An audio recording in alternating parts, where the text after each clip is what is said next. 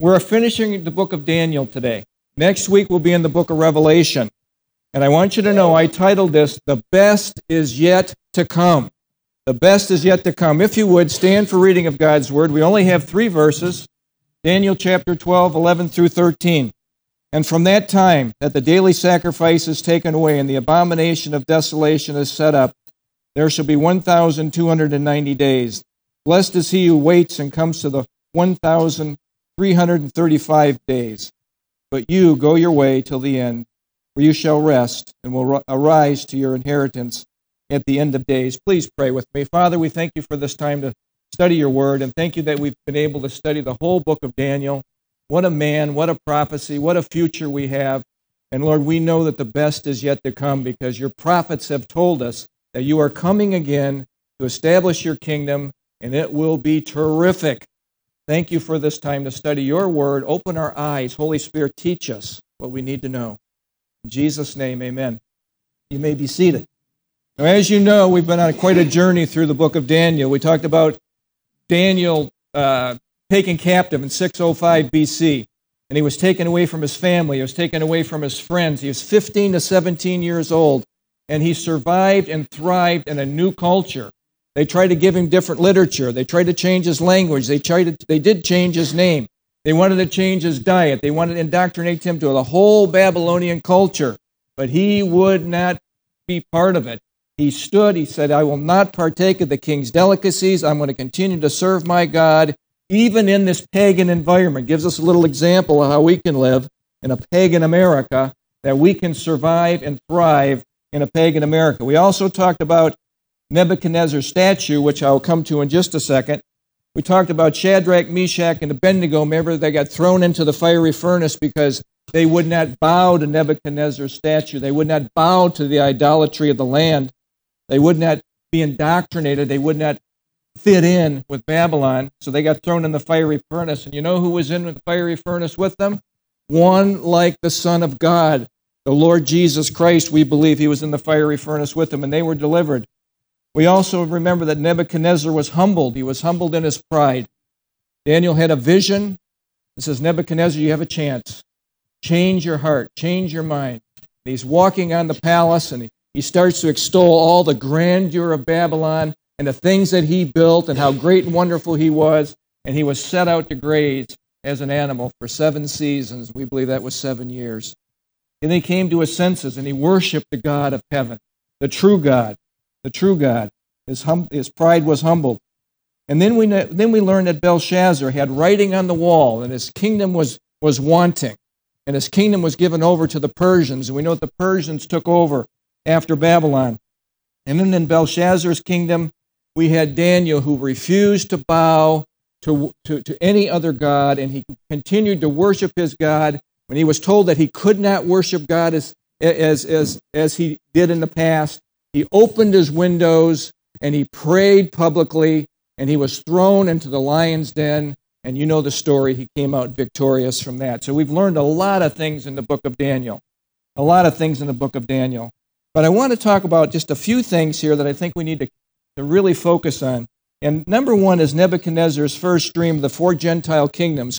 We have the statue, and I want you to notice that this was how man views the Gentile kingdoms. These are the main kingdoms that were ruling throughout history. We have Babylon, Persia, Greece, Rome, and then we have this last things of the clay and the iron mixed in the toes, and this is the 10 nation confederation that'll come in the future when Antichrist reigns. Man looks at this idol, man looks at these kingdoms as grandeur. Look at the metals, the metals are, are precious. They go from precious to less precious, but from weaker to stronger, all the way down to Rome where it was iron. Now, God views these quite differently. He views these as beasts. Beasts. So, God views these kingdoms of, of, of, of earth as beasts, where man looks at them through their own eyes as wonderful and grandurous. There's such a word. So, we have the statue, and then we know that there's going to be a future kingdom that will crush all these Gentile kingdoms.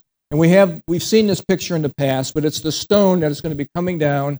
And that stone in Daniel chapter 2 verse 45 is the Lord Jesus Christ. When he returns, he will destroy antichrist's kingdom and he will, st- he will establish his thousand year millennial reign. So we learned that in the past. This is important to remember. Daniel's prophecies were exact. That's another thing that we want to know. No other world religion has any fulfilled prophecy. Christianity has literally hundreds, if not thousands, of fulfilled prophecies. So prophecies were exact. These kingdoms did rise and fall as prophesied. And if you remember, Babylon was followed by Persia, which was followed by Greece, which was followed by Rome. This is about five or six hundred years from the top of that statue to the bottom that Daniel saw into the future, and these things happened just like he said, all the way to the next slide, where we had four generals in the, under Alexander the Great. Alexander died when he was young, but he conquered very quickly. He was the leopard of the beasts. He conquered very quickly, and his kingdom was divided in four, just like the Bible said. Cassander, Lysimachus, Ptolemy, Seleucus, those were the main players.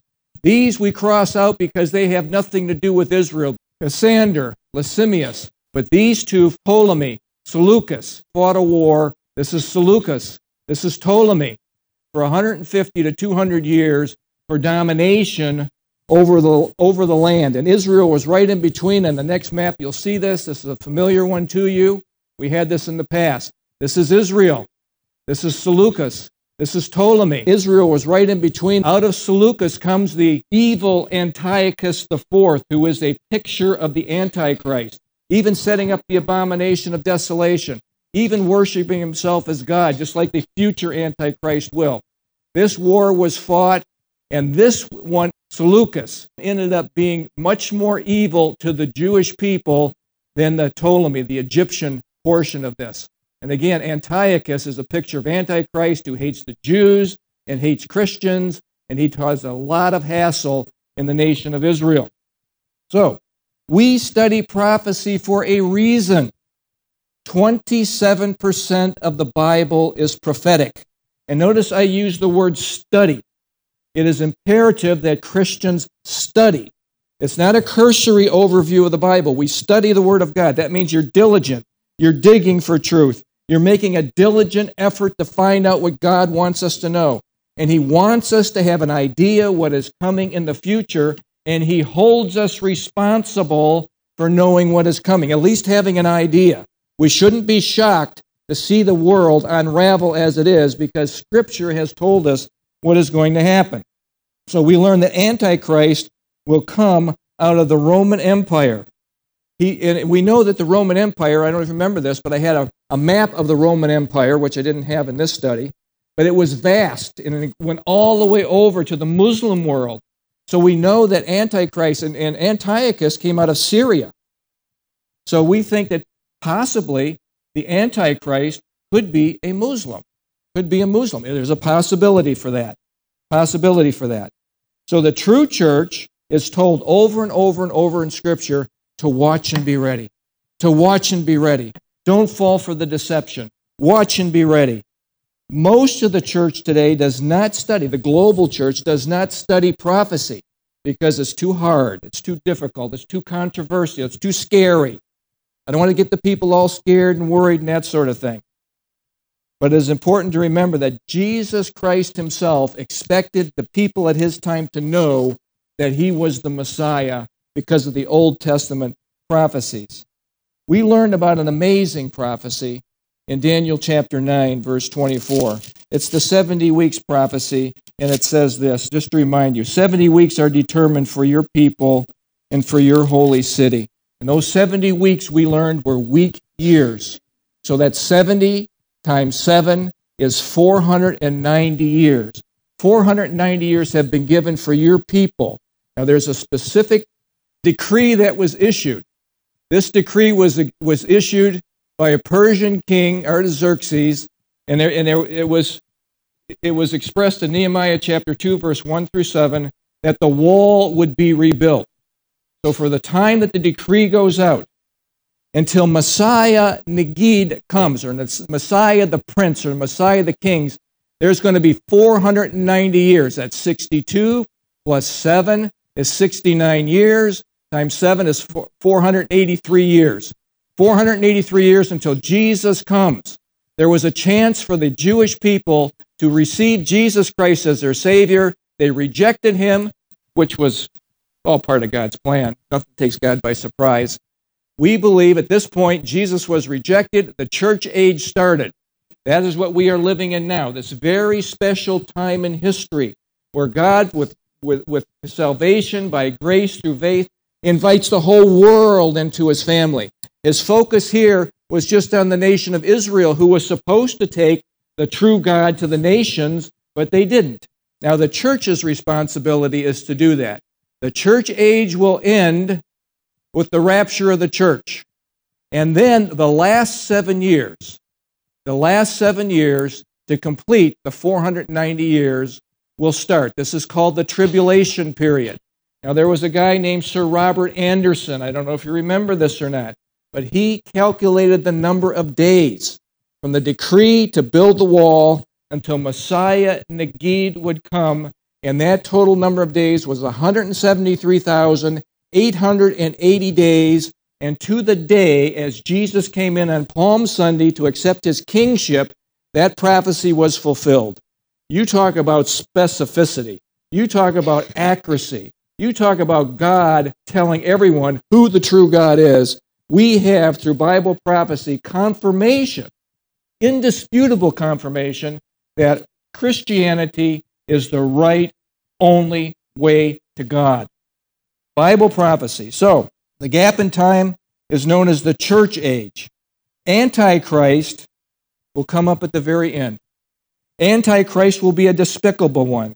He will, con- he will gain control. Remember, he will ascend to power slowly. He's going to be tricky. He's going to be sneaky. He's going to be undercover. He's going to be a military genius. And he will be the one that brings about the peace covenant that the Jewish people will sign with the Antichrist. And this peace covenant, when it is signed, that is the start of the tribulation period. So, all through my life and through your lives, there's been this effort to try to get peace in the Middle East. Peace in the Middle East. And it won't come until this guy comes up and establishes peace in the Middle East. He's going to be a military genius. He's going to bring peace in the Middle East where no president or other world leader could do it. He'll be a political genius, a financial guru. He's going to be an overall great guy. And most of the world will be deceived by him. Most of the world will be deceived by him. We learn that the tribulation period is a seven year period of time extending from the very beginning to the tribulation to the end. There's seven years. But the worst time will be the last three and a half years. During this seven year time, God will turn his attention again to the Jewish people. Now it is on his church. Now the church is a global church. Now the church will be extracted, and then God will refocus on the nation of Israel. That's the tribulation period. That's the seven year tribulation period. It'll be the worst time in the history of planet Earth. And I believe that Antichrist will be possessed by Satan in the middle of the tribulation period. And, and at that time, he'll insist that he is worshiped as God. Remember, the abomination of desolation, we talked about this, will be set up in the, in the temple.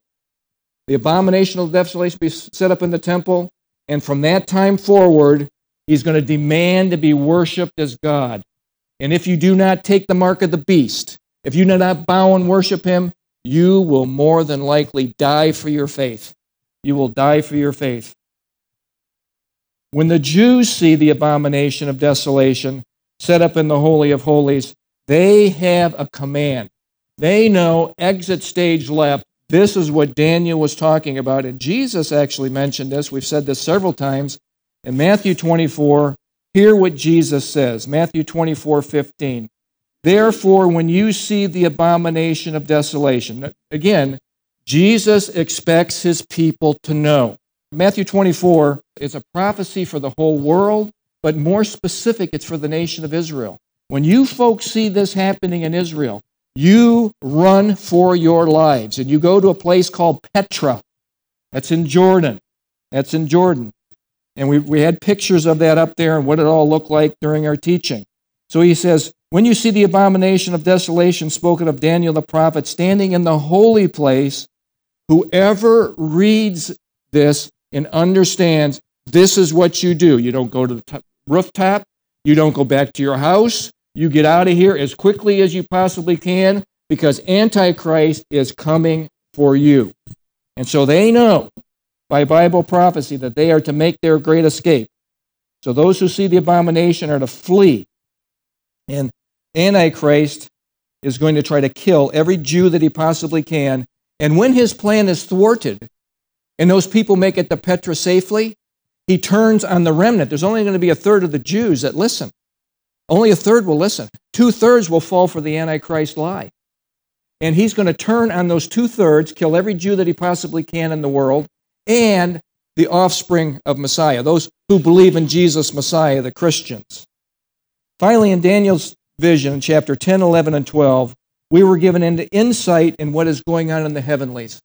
The last vision is telling us specifically what is going to happen at the very end with the nations of Babylon, Persia, Greece, how Antichrist is going to come up, and how Daniel was confused by the vision. He was disturbed by the vision.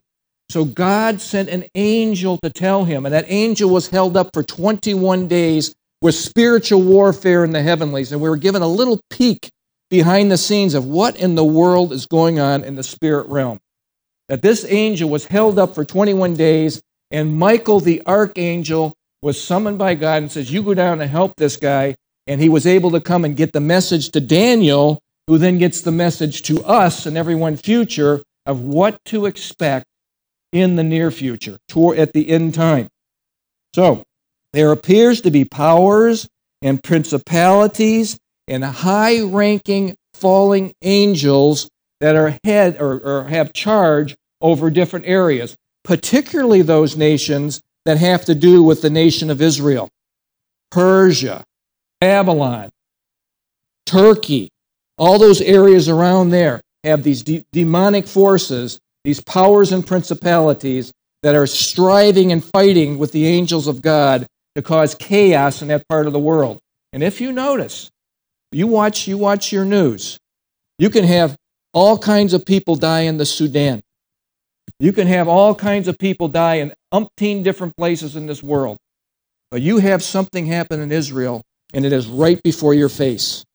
Right before your face. You've touched the apple of God's eyes. There's good angels, and there are bad angels. And folks, this stuff is real. The spiritual realm is real. Now, I wanted you to hear something that is, I think, very important, a little segue here. Spiritual warfare is real, and we are to be aware of what this is and what God has given us in order to fight this demonic horde. God has given us in this fight for control of people's mind. Number one, and I think most people here know this, we have in Ephesians chapter 6 the armor of God. Now, the armor of God is defensive weapons that God has given us, all of them except the sword of the Spirit, which is the Word of God. And we are to keep our armor on, keep our armor ready, to be prepared. The belt of truth, the breastplate of righteousness, the feet shod with the gospel of peace, the helmet of salvation, the sword of the Spirit, the shield, all these things. Be ready, have them at the ready, because the enemy is coming for you. And the battleground is the mind. Is there any wonder why we have so many inputs today? As we get closer to the end, there's more and more effort to control your mind, to control your thinking, to indoctrinate you into a worldview that is against God and against His Word. And I can tell you that the strategy it will work towards the end because most of the church we know will become apostate will fall away from the faith and follow what seems to be right with the world. They'll follow, march lockstep with the world. And if you notice, most of the world has come into the church, and now the church is looking like more and more like the world. The strategy is working. It doesn't have to work. We have the armor of God. Secondly, we are to submit to God, resist the devil, and he will flee. That's James chapter 4, verse 7 through 8. That is a very important aspect of this.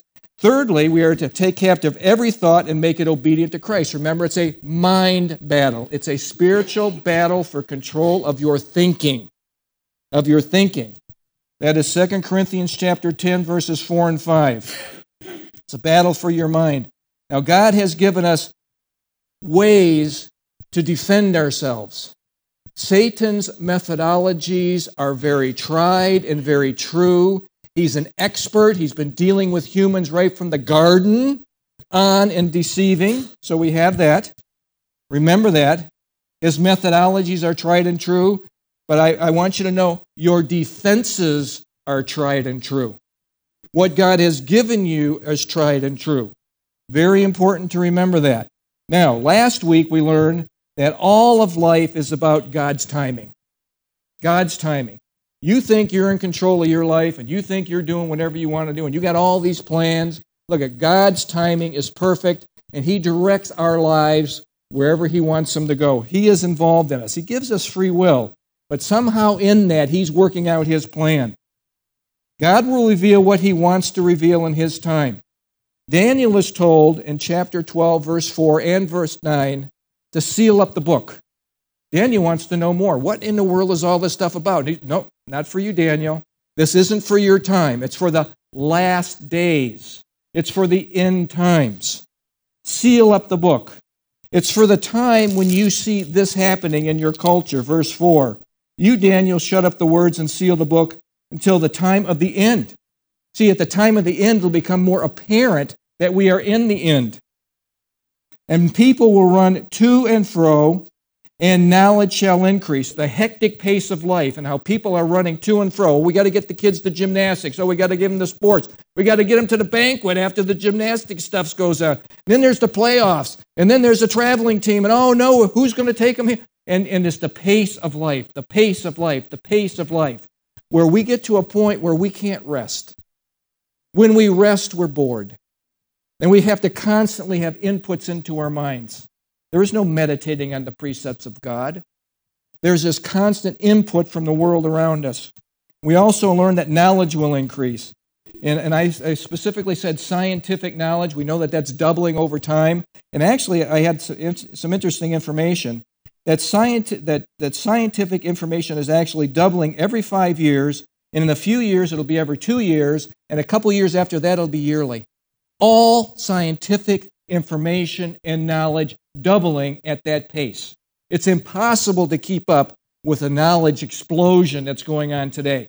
You can't keep up with it on your journals. You can't keep it up with it in your even your more modern textbooks. Things change, but I think this knowledge also means knowledge of the end times. These end time events will become more and more prominent, more and more obvious to the student of the Word of God. Most of the world are oblivious. We have to have a clue what's going on. Now, look, we call this progressive illumination. Progressive illumination. As we get closer to the end, the prophetic puzzle will become clear. Now, Daniel had a view, didn't he? Daniel could see right here. He could see his near fulfillment. He couldn't figure out what's going on. He asked two times, Tell me what's going on. He had not a clue of what was going to happen with satellite technology, with microchip technology. He had no clue of what's going to happen with the weapons of mass destruction and man's ability to totally destroy himself. And Jesus saying, Lest these days be cut short, no flesh will be saved alive. I think that has to do with God pouring out his wrath on the earth. And also has to do with Antichrist using whatever he can in the nuclear armaments to control the earth. It wasn't until our times that this could be applicable. And we went through those things. God expects us to know what is coming. And He's given us the prophets to help us to know. The angel wanted to know, Daniel wanted to know, we want to know. And there's something very specific that everyone is going to want to know, particularly in the tribulation period. How long? How long will this Antichrist be able to rage? How long will this carnage go on? And we are told specifically it is three and a half years. It's from that midpoint where the abomination of desolation is set up in the temple, where he demands to be worshiped as God, an image of himself, until Messiah comes back, three and one half years. There was an amazing statement we read last week in Daniel chapter 12, verse 7 that the tribulation will not end until the power of the holy people has been completely shattered then all these things will be finished. Antichrist carnage will not end until the Jewish people realize their national sin of rejecting Messiah. They plead for him to return, and that their power or their pride is completely broken. And that won't happen, it's amazing, till the last couple days of the tribulation. go through the whole thing before the Jewish people say, He's the Messiah. Remember in Zechariah? They weep. They weep for them who they pierced. They weep for the one that they, that they rejected. And they realized who he was. And he receives them back. It will take the entire tribulation period for the pride of the holy people to be broken. All the brutality, all the horrendousness that will go on that the Antichrist will perpetrate on planet Earth and on the Jewish people. It has been decreed this will happen. And it is on the near horizon. Remember, it is the pride of the holy people that is at stake here. And, and, and I emphasized this last time. God hates pride. Now, look at there's a lot of things that, that, that, we, we can sin against. You know, we talk about homosexuality, we talk about transgenderism, we talk about alcohol, we talk about cocaine, we talk about pot, we talk about this, we talk about that. We talk about gluttony. Who doesn't have a little of that cooking? We talk about all these things lust, jealousy, vanity, greed. But I'll tell you, the thing that God hates the most, six things God hates, the seventh an abomination. The first one is a haughty look, a prideful look, because that's what caused Satan to fall and this whole thing to just disintegrate was pride. Was pride. God hates pride. Last time I shared with you a couple of proverbs. Proverbs 13:10. By pride comes nothing but strife. If you, if you think God hates pride, and when He deals with pride, it always hurts. It always is painful.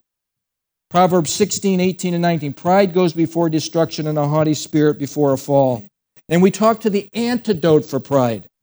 The antidote for pride is when self gives way to God and realize who God is and who we are.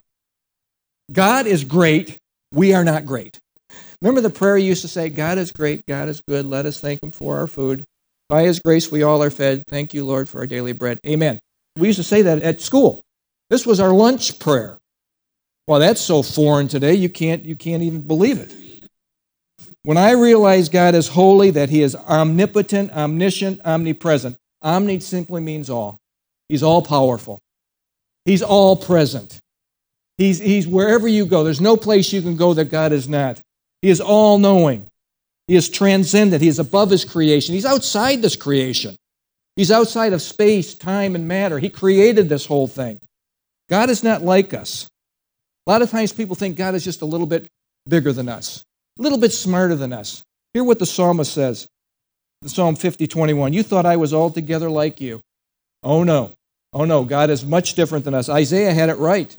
In Isaiah 55, 9, as heavens are higher than the earth, my ways are higher than your ways, and my thoughts higher than your thoughts. That's a pretty big distance.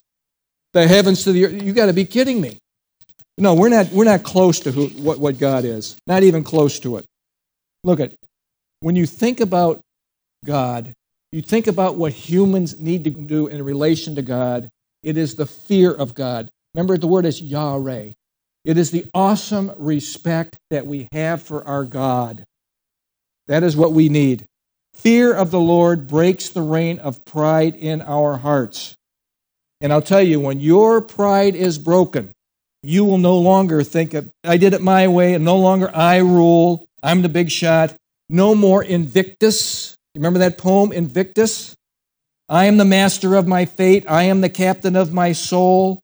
It's the humanist battle cry, how great humanity is. Oh no. Oh no. When you, when you bow to God, and you realize who He is and who we are, you realize it's all about Him, His will, His way, always. And when I finally realized that God is in control and I have a fear of God, you know what's actually happened to me? I have grown. And remember, you are here for a specific reason to come to know Jesus Christ as your Savior, and then to be on a journey of growing, of being conformed to the likeness of Christ, become more like Him and less like us. Now, that's a journey. That takes some chiseling. That takes some ooches and ouches and oh and ugh. Didn't expect that one. Yeah, that's what it takes. But, folks, once you're involved in this process, you'll know who's the master and I'll become more like him and less like me. This week, our focus is going to be, as we end this whole series on the book of Daniel, folks, the best is yet to come. This is not your best life now. The best is yet to come. In verse 11 and 12, there's something called a 75 day interval. You see these strange numbers at the last part of Daniel. Only place they're mentioned in the whole scripture. This 1290 days, this 1335 days. What does this all mean? Well, this 75 day interval is a number of days that it takes from the time that Jesus Christ comes to this earth, defeats the Antichrist, takes 75 days to clean up earth. There's several things that will take place, and then the millennial reign will start. Now, verse 11 and 12, we'll get a little explanation of this. And from the time that the daily sacrifice is taken away and the abomination of desolation is set up, immediately you should know exactly what that time is. The three and a half year point, the middle of the tribulation period. From that time on, there shall be 1,290 days. And then there's another number that's thrown out. Blessed is he who waits and comes to the 1,335 days. So, things that I want you to know, I believe we should know. Number one, the demise of the Antichrist is 1,260 days from the midpoint of the tribulation. You know why that's important?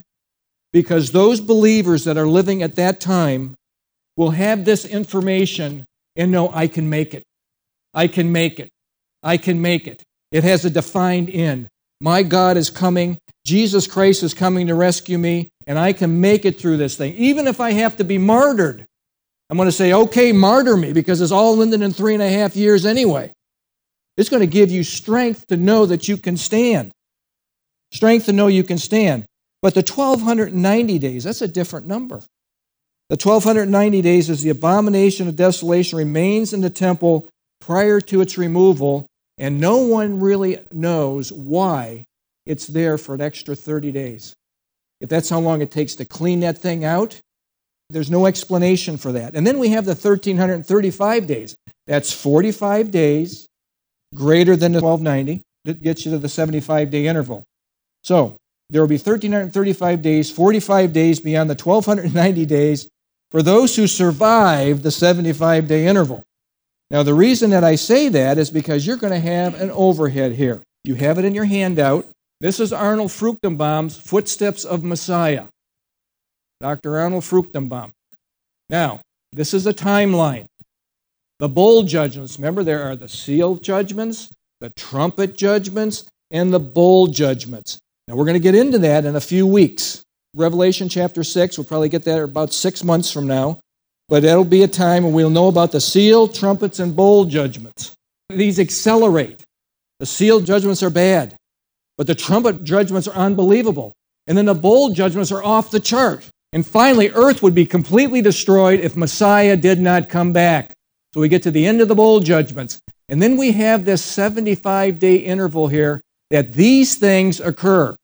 Please notice the first thing that is dealt with is the removal of the abomination of desolation. The second thing that Arnold writes down here is that the Antichrist is resurrected. He's the first fruit of the second resurrection. And he uses a scripture in Isaiah chapter 14 to support this. And I'm having a hard time when I look at that to be in complete agreement with it. Look, you might agree with it with Arnold, and Arnold is really smart. I mean, this guy is great and wonderful, but I'm just not seeing that. So for me, I kind of like cross that off. And then I look at Antichrist and the false prophet are cast alive in the lake of fire. We know that happens because we see that in Revelation chapter 19. Revelation chapter 19, verse 20. Antichrist and the false prophet are thrown in the lake of fire alive. And they are there a thousand years later after Satan's rebellion. So we, we know that the lake of fire at least is a thousand years old. I think it's forever. But there's a lot of people that think that hell doesn't really exist. Well, this says it's going to it's going to be there. Then there's the humbling and binding of the uh, of Satan. And that's Revelation chapter 20 verse 1 and 2 when he by one messenger angel is thrown into the pit and for a thousand years. And then there's a judgment of the nations. And that the nations that have been pro Israel are the sheep, and those nations that are against Israel are the goats. Now, to be a sheep, to be supporting of Israel during this time, you're going to have to be saved. You're going to have to be born again. You're going to have to be filled with the Spirit of God in order to maintain your faith during this time. Then there's the Old Testament saints that are raised, the tribulation saints that are raised, and then finally there's the marriage feast of the Lamb. And I want to talk just a little bit about that. There's the marriage supper of the Lamb that I believe happens when we are raptured and taken up into heaven. And the marriage with the bride and the bridegroom. Jesus is the bridegroom, the church is the bride of Christ. There's the marriage supper of the Lamb, and that is where we enjoy that special, unique time with Jesus Christ, his bride, his church. Very special out of all the epochs of time in the world.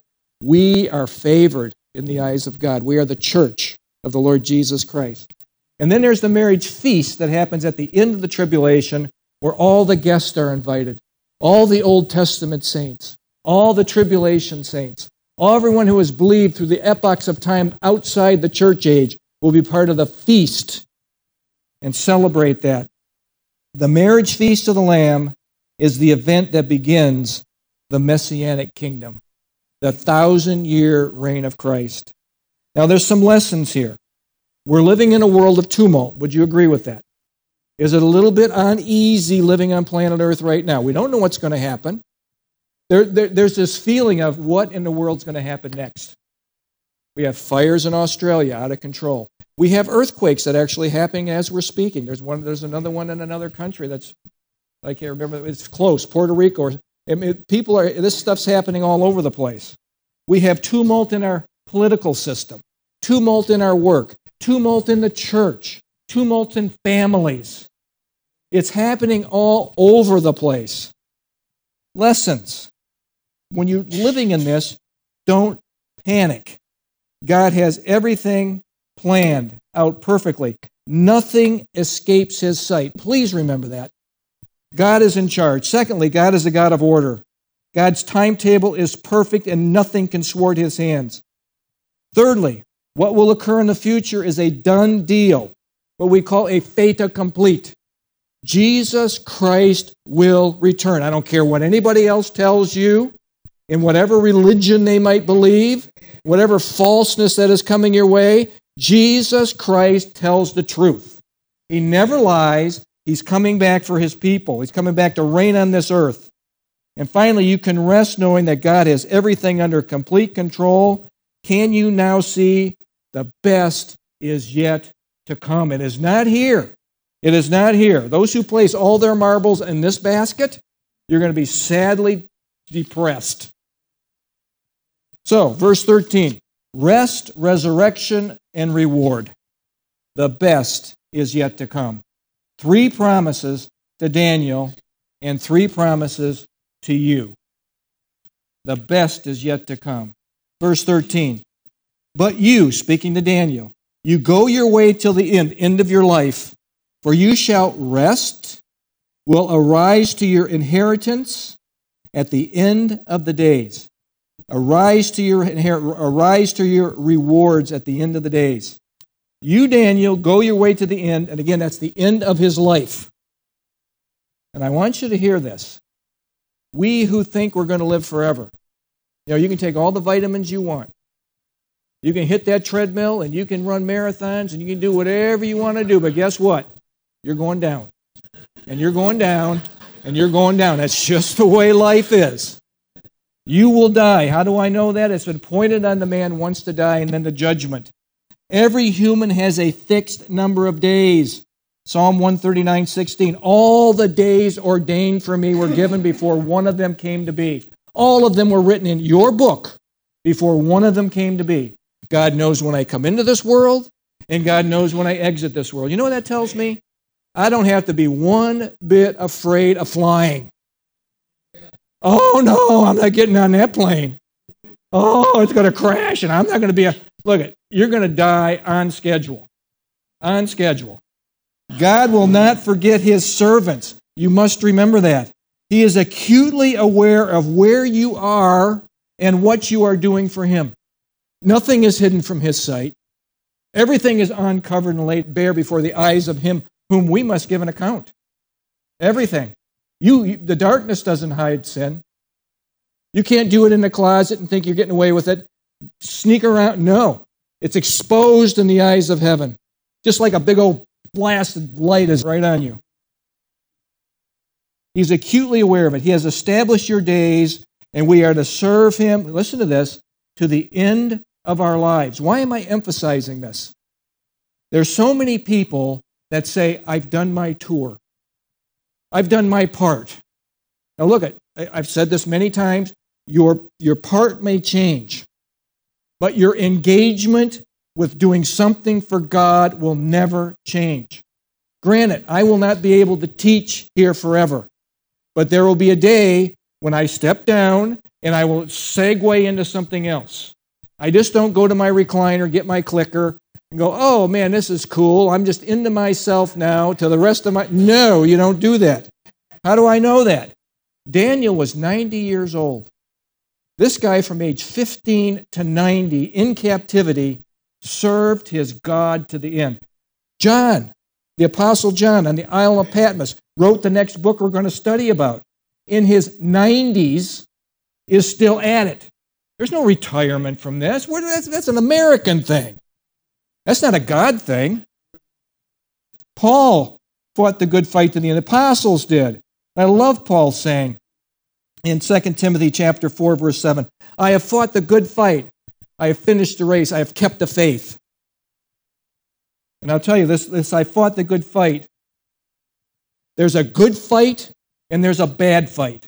And a good fight that you fight is the fight of faith that I'm going to be in this thing to the end. The bad fight is all these little nitpicky things that we do with one another that create nothing but hassle, nothing but tumult. There's a good fight and a bad fight, and we want to fight the good fight.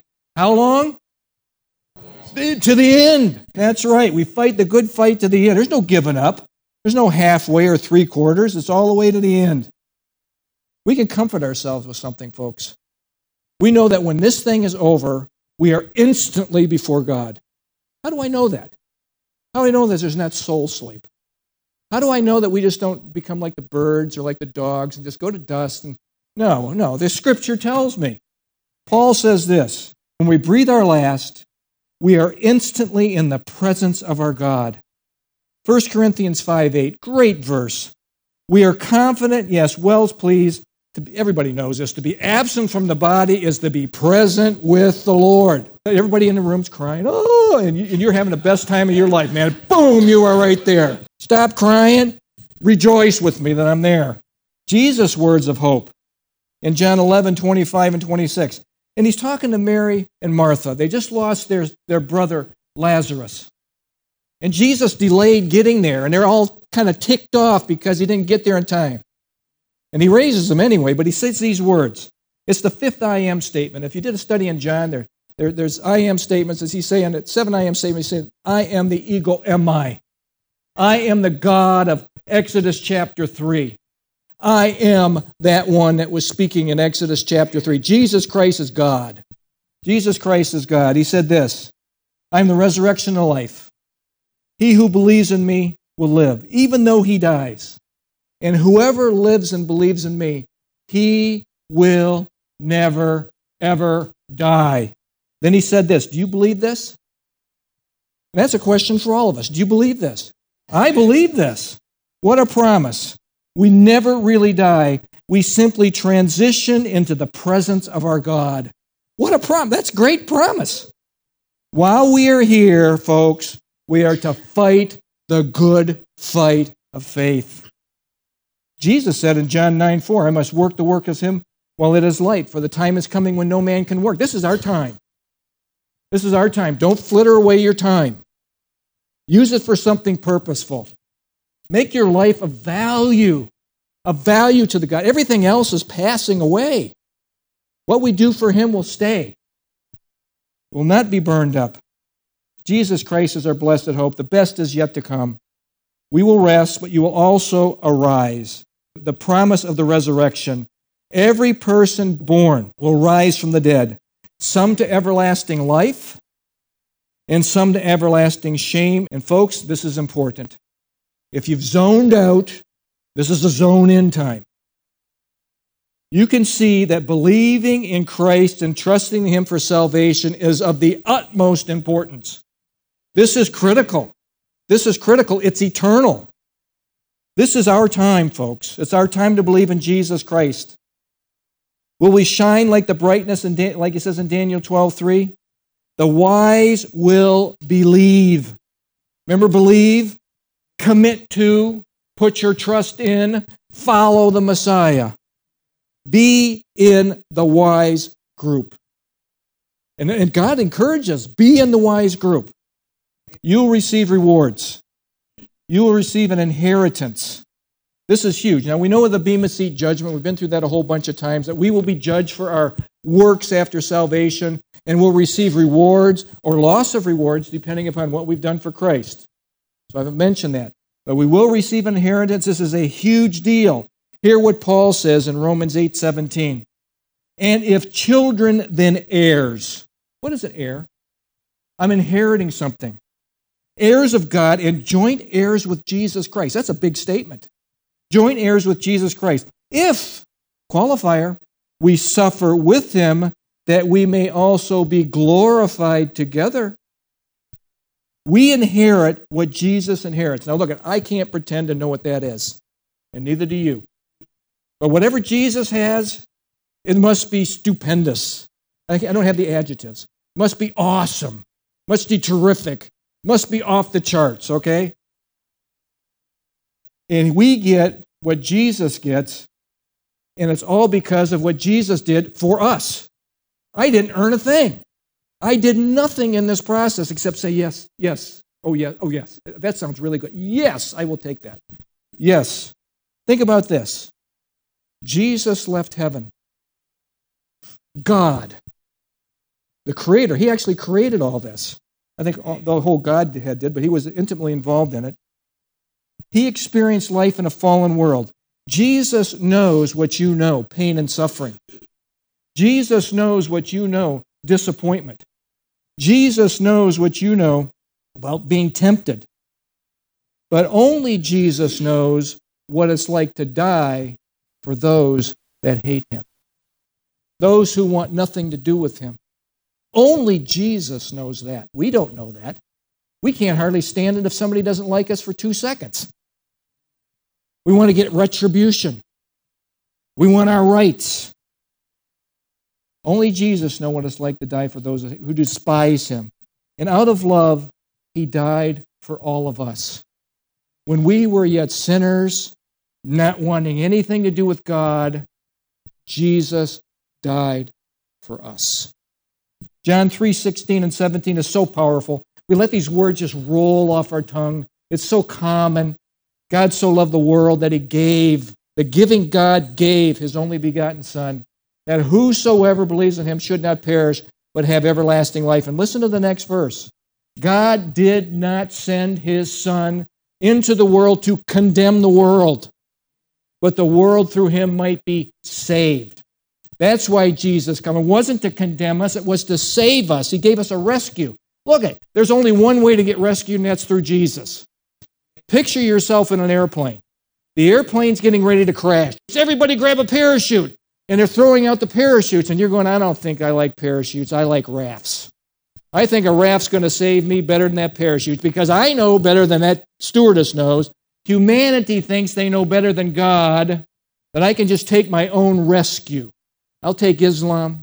I'll take Buddhism. I'll take Hinduism. I'll take any ism besides your ism, the Christian ism. I will take anything because I know better than you. Oh, no, there's one parachute. There's one way to God, and that's through Jesus Christ. That's it. The door is wide. It's a wide open, but narrow is the way that leads to God, and that's through Jesus Christ. There's a narrow path, but the door is wide. Folks, Jesus paid it all. All to him I owe. He offers a salvation to us freely. When Jesus came to earth, hear this, he knew what he was doing. He knew what was required of him. He knew what was at stake. And he came to do the Father's will.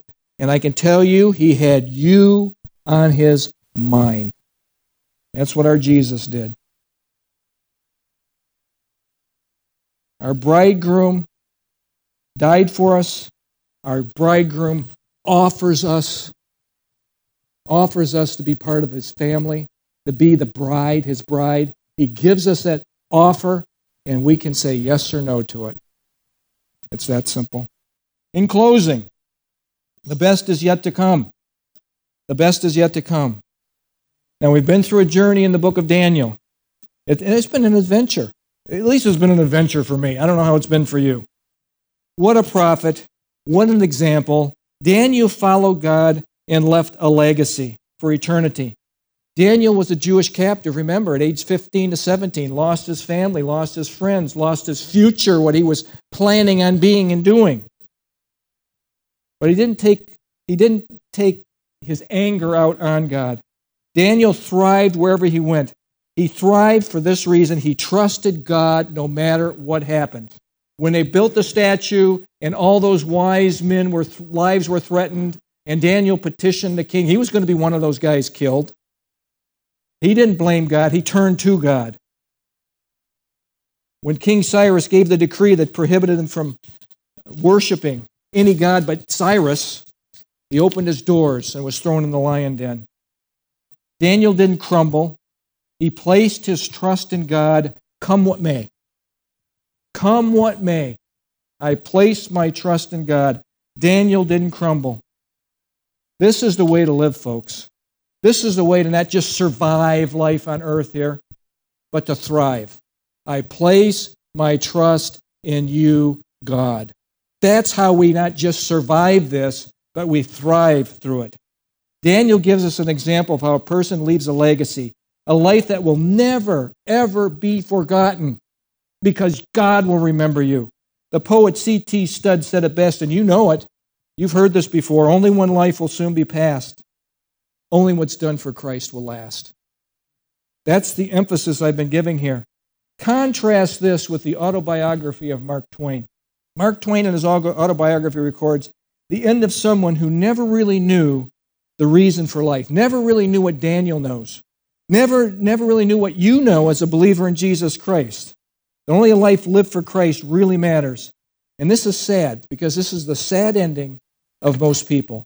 Hear what Mark Twain writes A myriad of men are born. They labor and sweat and struggle for bread. They squabble and scold and fight. They scramble for a little mean advantages over each other. Age creeps upon them, and infirmities follow. Shames and their humiliations bring down their prides and their vanities. Those they love are taken from them, and the joy of life is turned to aching grief. The burden of pain, care, and misery grows heavier year by year.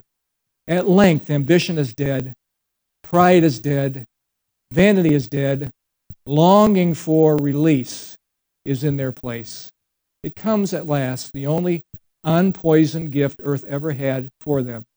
And they vanish from a world where they were of no consequence, where they achieved nothing, where they were a mistake and a failure and foolishness, where they left no sign that they have existed, a world that will lament them a day and forget them forever.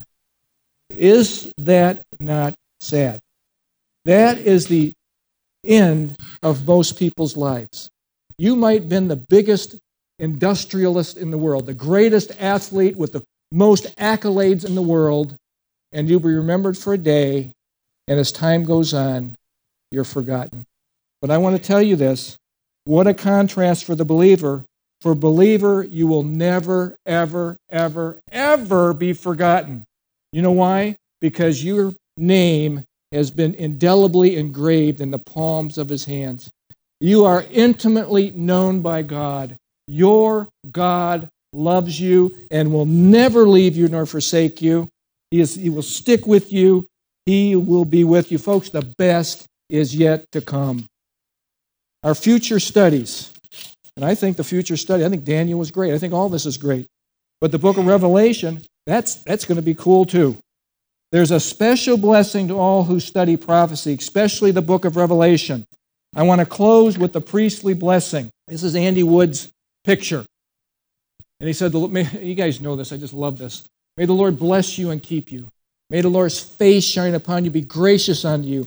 May the Lord lift up his countenance upon you and give you his peace, give you his shalom, give you his well being. A great study in the book of Daniel. And another great study on the horizon, the book of Revelation. Let's pray. Father, thank you for this time that you've given us to study this amazing book. Thank you for the prophecies that have been given that have already come true. It's amazing, Lord. Each one of these kingdoms followed. Each one of them rose and fell on schedule. All of these rulers were predicted and, and came in and left on schedule. We thank you that we can trust that you will come here on schedule, that you will establish your kingdom, a kingdom that will never be overthrown, and of his kingdom there shall be no end. That Jesus Messiah is coming, is coming to earth, and he will reign for a thousand years. And we can be part of that reign. That's part of our inheritance. Thank you for this wonderful book. Thank you for Daniel, a man of God who never compromised his whole life, who fought the good fight to the very end. May that be said of us. Thank you for this time. In Jesus' name, amen.